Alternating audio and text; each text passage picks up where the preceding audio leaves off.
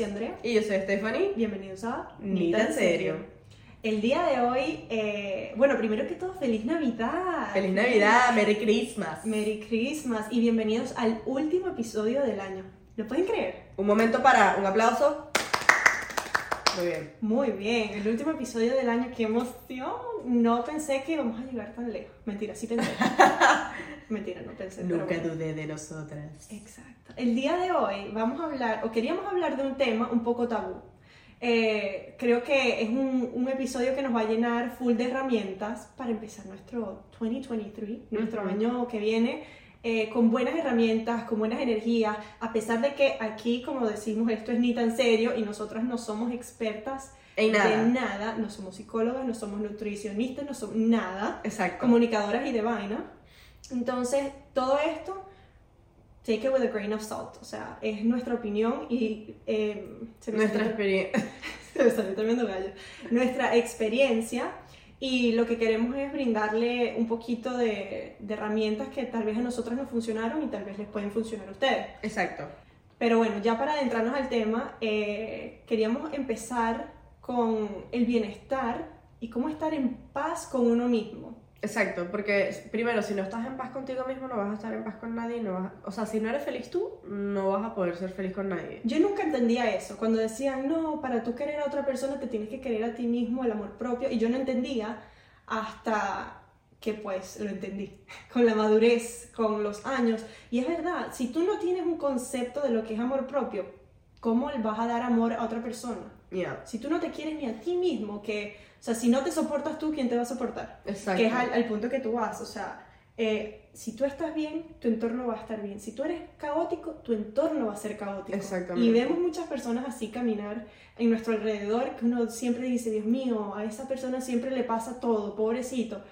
Pero en realidad, a mi parecer, son personas que llevan el caos con ellos. El caos no te pasa a ti, lo malo no te pasa a ti, tú llevas esa energía contigo. Correcto. Y Ay, si tú siempre estás pensando en lo malo, obviamente, o sea, 100%. Hay cosas que salen de nuestro control, obviamente. No es que todos, ten- como somos felices, siempre nos pasan todo lo bonito, todo lo perfecto a uno. Pero si siempre estás con un negativismo encima, pues tu entorno va a reflejar eso.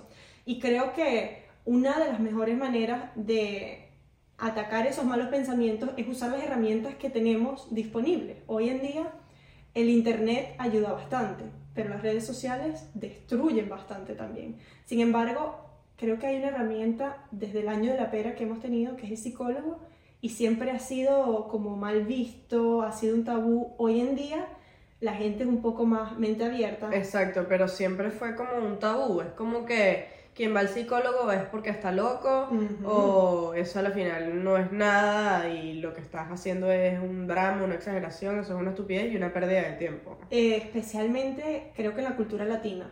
En nuestra cultura siempre se ha visto como que, ay, fulanito y fulanita están yendo al psicólogo, que, que están locos. Exacto. qué problemas tendrán y no, no se dan cuenta y no por ser malos sino que es ignorancia Ujú. antes no y creo que hoy en día no hay nadie que te diga el psicólogo es para esto es para esto y para aquello a través del internet nos hemos dado cuenta de muchas cosas pero la gente pensaba que uno iba al psicólogo era para eso para porque estaba loco tenía muchos problemas pero hoy en día es también una forma de terapia hay personas que son terapistas hay otros que son psicólogos dos cosas totalmente distintas pero que lo que te ayudan a, también es a tener mejor comunicación y a entenderte a ti mismo. Exactamente. Porque al final, o sea, ir al psicólogo yo lo veo de la misma manera que, por ejemplo, cuando te duele la cabeza o cuando no estás viendo bien, que vas al oftalmólogo. Es oftalmólogo, ¿no? Sí. De los ojos. Ujú. Bueno, es lo mismo. O sea, a, a ti cuando te duele una parte del cuerpo, tú vas al médico, ¿no? Bueno, la mente es lo mismo, es un músculo del cuerpo que tú también a veces necesitas ayuda para entenderlo y, y, y para, a la final, que te ayude a, a resolver los problemas que estás teniendo que no estás siendo capaz de resolverlo. 100%. Y es el músculo, o bueno, el órgano más complicado, más difícil de entender. Creo que hasta los científicos no comprenden el 100% y nosotros no usamos ni siquiera el 20%, no sé, el Exacto. 100%. ¿cuánto es? Ajá. es tan eh, difícil de, para algunas personas controlar sus emociones, eh, tener inteligencia emocional y eso no te lo enseñan en un colegio y desafortunadamente en muchos hogares tampoco te lo enseñan, cómo tener inteligencia emocional, cómo abarcar un problema sin volverte un caos. No lo enseñan y creo que el psicólogo es una buena herramienta que uno tiene para poder explorar, ok, ¿qué puedo hacer en estas situaciones? Ojo, no a todo el mundo le funciona el psicólogo, no todo el mundo se siente cómodo. Yo en lo personal nunca he ido a un psicólogo. Siento que si en algún momento eh, me hubiese servido era cuando era adolescente, porque yo era una persona, una adolescente muy odiosa, con, no quiero decir agresión reprimida, pero sí era muy volada, muy volátil, me encantaba un pleito, yo por todo me quería pelear, y creo que en ese momento, si yo hubiese tenido un psicólogo, eh, hubiese sido totalmente distinto. Ajá, hubiese sabido lidiar con ese tipo de, de, de, situaciones y de rabia y de todo. De rabias, 100% bueno, tenemos la diferencia de que yo, si veo a un psicólogo, eh, empecé, no sé, hace como seis meses ya, y, o sea, fue lo mejor que pude hacer en mi vida. Ojo, yo también fui al psicólogo cuando era pequeñita, pero, o sea, fue que sí, dos sesiones, una cosa así. Claro. Eh, pero no, ahora es una cosa constante y, y, y es un autoconocimiento brutal.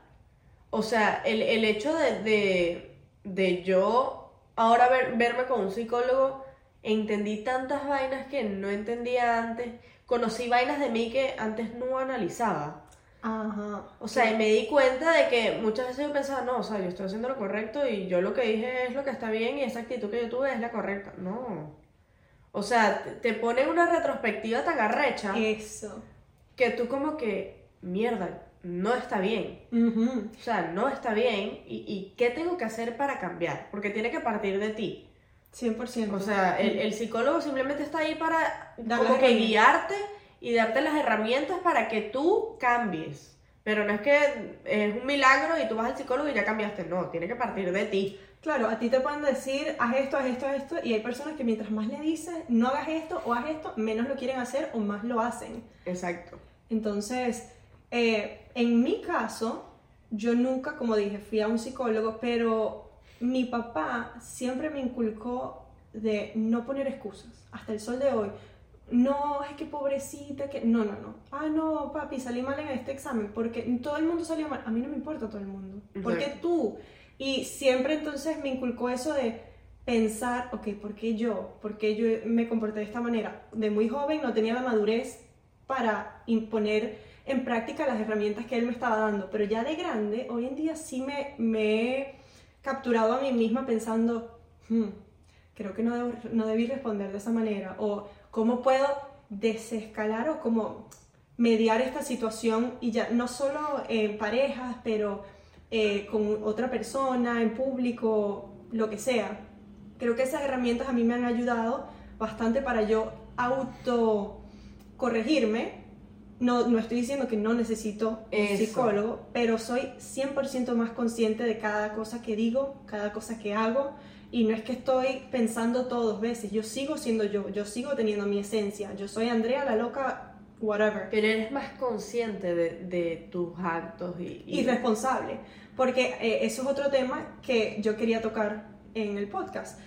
Ir a un psicólogo o a un terapista de alguna manera alcahuetea eh, algunas, eh, algunos behaviors, algunos comportamientos. En mi opinión no lo creo, pero hay personas que sí lo ven así, que dicen, ay, sí, como va el psicólogo, pobrecita, entonces todo es pobrecita y no quiere hacer nada, no se quiere ayudar. Al contrario, o sea, tú estás yendo al psicólogo porque sabes que de alguna manera no estás siendo capaz, como, como ya dije, de, de resolver o de cambiar algunas cosas en ti. Y el psicólogo está ahí para decirte, mira, tú sí puedes, recapacita, piensa en lo que estás haciendo y te da las herramientas para, para que puedas hacerlo. Eso. O sea, yo en el psicólogo me di cuenta de que no puedo cambiar a los demás. O sea, no puedo cambiar a los demás, este, puedo cambiar yo y puedo tener actitudes, puedo reaccionar de cierta manera perante, perante las actitudes de las personas. O sea, que no te lo tomas tan personal, que ya sabes que el problema tal vez no soy yo, es ellos, o a veces también ser consciente de decir, el problema sí soy yo. Exacto. Que muchas personas a veces dicen, no, porque nadie es bueno, ningún hombre es bueno en el, en el caso de las relaciones. Todos los hombres son unos perros.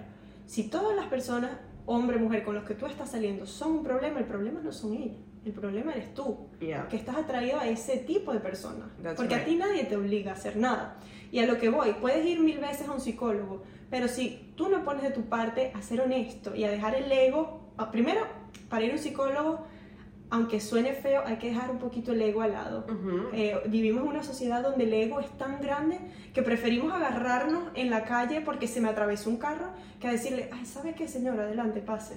Porque exactamente el psicólogo está tan mal visto y- Ujú. y, la, exactamente por la presión social, porque todo el mundo piensa que el psicólogo es para locos o para gente que, que- que no está bien o que no Que tiene no capacidad para, para, para afrontar sus problemas y resolverlos ellos mismos. No. Es la misma sociedad que te pone en ese papel de no, o sea, ¿qué va a decir la gente si yo voy a un psicólogo? Exacto. Y de verdad que todo el mundo fuese muchísimo mejor. Si todo el mundo fuera un psicólogo. Si todo el mundo fuera al psicólogo o a un terapista, así sea una vez.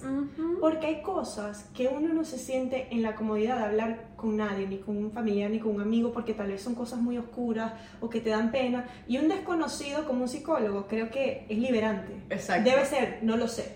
Pero es liberante, es como que... ah, Es increíble. Puedes hablar de lo que te dé la gana. O sea, de lo que te dé la gana, de, tu- de lo que tú piensas que es un problema, que capaz ni siquiera es un problema, porque lo estás viendo de un punto de vista exacto, problemático. exacto. Eh, eso también en este último año yo me di cuenta de que es 10% es lo que te pasa y 90% es cómo reaccionas a ello. Eh, no hace mucho, menos de un mes, yo le comentaba a Stephanie que había tenido un trabajo. En el trabajo al final era un contrato de un año y al final me iban a dar un bono, un bono de agradecimiento. Ya había trabajado con esas personas y me dieron un bono. Y yo pensaba que el bono iba a ser de 10 mil dólares. Yo dije, ah, coroné. Pues resulta que llegó el momento de que me dieran el bono y no me dieron, pero nada, ni medio, nada. O sea, yo quedé en shock porque aparte venían las navidades, yo contaba con ese dinero Claro. había ahorrado, pero igual, o sea, son 10 mil dólares. Y en ese momento yo tenía rabia, quería llorar como por 5 minutos. Y yo, coño, qué arrechera. Pero después, pregúntale a Stephanie, yo estaba aquí cuando me enteré, yo dije, ¿sabes qué? Todo pasa por algo, me dio arrechera y ya lo hice, fue, lo tomé como un juego. ¿Sabes qué? Eh, no era para mí. Exacto. O yo puedo decidir, me quedo aquí lamentándome que qué molleja, que si son malos, que por qué, por qué a mí. No es porque a mí, es para qué. Capaz que si me daban los 10 mil dólares yo me pasaba 6 meses sin trabajar y no hacía nada porque estaba cómoda. Correcto. ¿Para qué me pasó? Para ponerme las pilas, para ver qué más puedo Para hacer, moverte y ver qué puedes. para moverme, para avisparme, ponerme pilas. Entonces eso creo que es una mentalidad que a mí me ha ayudado mucho. No es por qué a mí, es para qué a mí. ¿Para qué me pasó esto? Obviamente hay cosas muy heavy, no te voy a decir, estás sonriendo todo el día. Claro. Una muerte sea, familiar. Y eso, o sea, el hecho de que tú estés en el psicólogo no quiere decir que vas a dejar de tener problemas, no, no quiere decir que vas a estar todo el día feliz, todos los días del año, a toda hora, que, que, o sea, que no vas a llorar, ¿no? Eso no- Exactamente. Una cosa no tiene nada que ver con la otra. Tú sigues siendo una persona normal y silvestre que obviamente lloras, obviamente tienes sentimientos, obviamente te arrechas, o sea, eso es normal. 100%. Simplemente te ayuda a saber ¿Cómo manejar cómo manejar todas esas frustraciones, todos esos sentimientos, to- todas las actitudes. El psicólogo te pregunta tantas vainas y va, like, Indagando, Deep indagando. down. O sea, va a lo más profundo de tu ser. Que no, porque de chiquita tú hacías esto cuando tenías 5 años. Ah, pero te estás dando cuenta que eso es lo mismo que estás haciendo ahorita. O sea, y va como que encajando todas las vainas y tú dices, El rompecabezas. verga, yo pensaba que yo hacía esto porque me traumé un día hace un año, no, y resulta que esto viene desde que yo soy chiquita Mm. que estaba inconscientemente en mi mente y ahorita fue que despertó esa vaina y por eso es que estoy teniendo ataques de pánico. O sea, es una Qué vaina heavy. muy arrecha. Qué heavy. De verdad que. em, Y mejoró todo. O sea, el psicólogo me mejoró todo, mejoró mi relación con mi pareja porque sé analizar las cosas de otra manera, sé reaccionar de otra manera. claro, Yo era muy volátil. yo. Sigo siendo muy volátil, ojo. Yo sigo siendo súper volátil. Yo soy una, un foforito. Favorito. O sea, tú me dices una vaina y yo ya, ¡ah, carracha! Pero lo controlo mucho más. O sea, yo antes estaba siempre molesta. Mi hermana me decía también, tú siempre estás obstinada. Yo siempre estaba molesta. Y entonces fue por eso también como que, coño, o sea, yo tengo un problema, o sea, ¿qué me está pasando? Porque yo no era así. Y, y entonces lo que la psicóloga me dice es que tú no tienes, o sea, el hecho de que tú estés siempre molesta es porque tú estás en un duelo. Mm. Imagínate, tú estás en un duelo porque tú te fuiste de tu país, ¿ok? Tú estás lejos de tu familia, tú mm. estás lejos de tus amigos, o sea, todo para ti es nuevo. Y ese duelo puede durar hasta dos años. ¿Por qué? Porque no significa que esté sola, porque yo no me siento sola. Mm. ¿okay? Yo tengo mi pareja, tengo a la familia de mi pareja. Pero el hecho de que todo haya cambiado, eso es un duelo. Es un cambio de control, de que lo que ya tú tenías acomodadito Entonces, cambió totalmente. Exacto, ya me dice, la manera de tu cuerpo reaccionar a, a este duelo es que todo te molesta. Y yo, ah, ok, entonces no es que tenga un problema, sino que es la manera que mi cuerpo tiene de, reaccionar a, todo esto que me pasó. ¿Qué es lo que me pasaba yo cuando era, estaba, no es que ahora soy perfecta, claro que no, igual me, me molesto, igual eh, soy volada en ciertas situaciones, mucho menos que antes, pero cuando era adolescente yo tenía ese duelo, o sea, todo me molestaba, todo era una cara de culo, todo me obstinaba, yo, ay, salí de aquí, ay, no te quiero hablar, ay, no te hablo. Y viene por cosas eh, reprimidas, cosas que nos pasaron desde chiquitos, actitudes que vimos y aprendimos, o sea, no, nosotros vemos lo que hacen nuestros padres, lo que hacen nuestros hermanos, nuestros amigos, y de un poquito de cada persona aprendemos algo y ya está en nosotros tomar lo bueno o tomar lo malo, que es el siguiente punto que quiero tocar, ser responsable de uno mismo, de nuestras acciones, de, nuestro, de nuestra vida. Creo que vivimos en un mundo de victimismo, de el por qué a mí, por qué me pasa esto. No, uno tiene que tomar las riendas de su vida. Y si tú sientes que no puedes hacer eso en este momento, porque pasa, porque a veces uno siente el descontrol, Dios mío, no, nada me va bien, ¿qué hago? ¿Qué hago? Pues lo mínimo que podrías hacer es buscar las herramientas. ¿Quién me puede proveer con las mejores herramientas? Para mí, mi papá. Pero para otra persona tal vez no es el papá. Capaz que el papá o la mamá son abusivos. Capaz que el, hermano o la hermana eh, es el apoyo. Para otras personas es el psicólogo. Para otros es el psiquiatra. Para otros es el ejercicio. Hay mil maneras de... De canalizar todo eso. De canalizar tus emociones pero siempre siendo responsable. Creo que una de las cosas que me pasaba a mí full era que yo me molestaba o me ponía triste porque tenía expectativas o ponía expectativas en los demás que ellos no, no cumplían. O no. Pero ese es tu problema. Es mi problema, 100%. O sea, ese es tu problema que pones expectativas altas en las personas. Y, y ni siquiera altas, expectativas, punto. Y esto yo lo aprendí hace unos meses, un año máximo que yo vi una foto en Instagram que decía, eh, obviamente si estás escuchando esto, lo voy a poner, tratar de explicar lo más visual posible. Yo estoy en el nivel 1 y conozco a una persona que está en el nivel 1 conmigo. Pero yo quiero que esa persona se monte en el ascensor y se vaya al nivel 5 y empiece a hacer cosas que la gente del nivel 5 está haciendo. ¿Por qué? Si los dos nos conocimos en el nivel 1, los dos nos enamoramos en el nivel 1, ¿por qué yo ahora tengo que esperar que él llegue hasta allá arriba y, cumpla todo lo que la gente del nivel 5 está haciendo y yo me quedo cómoda en el nivel 1? Porque yo soy perfecta, yo no tengo que, mejorar nada, pero la otra persona sí. Y eso es lo que, o sea, por eso es que muchas relaciones terminan. Porque, o sea, tú conoces, ponte, la gente que seguía por, por el aspecto físico, ¿no? Ajá yo conozco a este carajo y está buenísimo y está bello y me enamoro y, y somos novios, ¿no? Empezamos una relación tal, no sé qué. Pero después yo quiero que él me haga esto, que me haga esto, que me haga esto. No. Tú lo conociste O sea, tú lo conociste así. Y no Porque ahora él tiene que cambiar. Una vez que ya está en una relación, no. Él va a seguir siendo como él es. ¡Ojo! No te estoy diciendo que nadie puede mejorar en algunas cosas. Claro. O sea, y más cuando tú conoces una pareja y, empiezan la convivencia, hay muchas cosas que tú tienes que mejorar. Y que aprender de O acoplarte. Exacto. O sea, por ejemplo, hay cosas que Andrés hace y yo le digo, gordo, ¿será que en vez de hacer esto, puedes hacerlo de esta manera.